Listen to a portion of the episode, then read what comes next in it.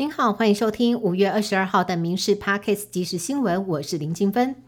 民进党立委陈欧珀卷入诈骗集团的风波越演越烈。如今选择紧急止血，宣布退出二零二四宜兰的立委选举。陈欧珀强调，他对诈骗深恶痛绝，自认没有对不起支持者，退选是为了捍卫清白，希望真相能够早日水落石出。而绿营立委也称赞陈欧珀的行为相当负责，相信他是清白的。网络借贷媒合平台 AMB 涉嫌诈骗吸金，有议员今天拿出了台北市长蒋万安与相关犯嫌的合照，要求蒋万安为受害市民道歉。蒋万安说他不认识照片中的人，指控要拿出具体事证来。而桃园市长张善政也被爆料曾经与 IMB 关系人富康生医董事长陈正修合照。张善政表示，选举过程拍照无数，根本就不可考，没有必要提出一张照片就看图说故事。一名台湾留学生在社群软体上指出，他在纽约公共图书馆被一名女性攻击，官方疑似想要包庇对方。他联系了旅外国人急难救助电话，却只有得到一位移民律师的电话，令他对外交部领事事务局感到失望。外交部长吴钊燮今天回应说，这一名学生希望进入法律诉讼程序，因此推荐了一位与代表处有合作默契的律师。外交部和驻外单位对国人都会尽可能予以协助。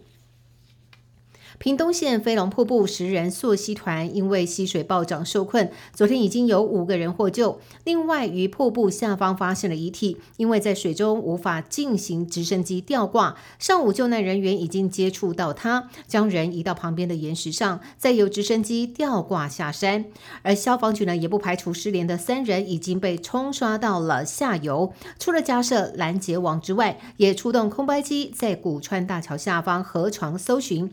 另外一边获救的五个人也已经到离港分局制作笔录，警方也针对寻获的遗体进行解剖，要调查这当中有无人为疏失。台中五亿高中生命案死因疑点重重，台中地检署今天上午召开侦查庭，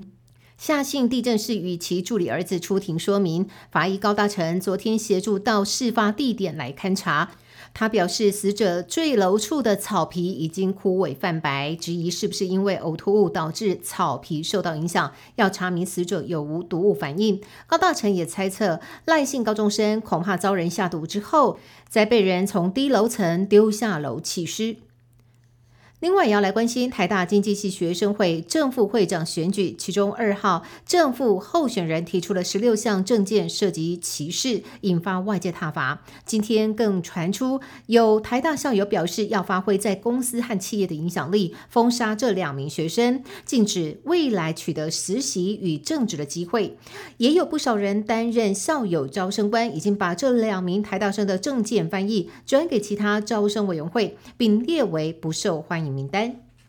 台中有一名男子在大病痊愈之后，电脑选四注大乐透，幸运中了一亿元头奖。幸运儿感念神明保佑，决定要捐出奖金的一半做公益。特别到大甲镇南宫卜杯，连续三次都是醒杯，头奖扣完超过百分之二十税金之后，男子要捐出三千九百四十万元当公益善款，几乎是税后实领奖金七千九百六十万元的一半，创下台彩接手业务以来最高捐赠比率。美国财政部长耶伦再度针对债务上限的问题示警，强调六月一号为提高债权的最后期限。而拜登结束在日本举行的 G7 峰会之后，就立刻返美。预计于美东时间下午与众议长麦卡锡会面，双方就恢复举债上限议题进行谈判。白宫预测，美债短暂违约会导致五十万人失业，并且让经济轻微衰退，对全球经济也会造成灾难性后果。以上新闻由民事新闻部制作，感谢您的收听。更多新闻内容，请上民事新闻官网搜寻。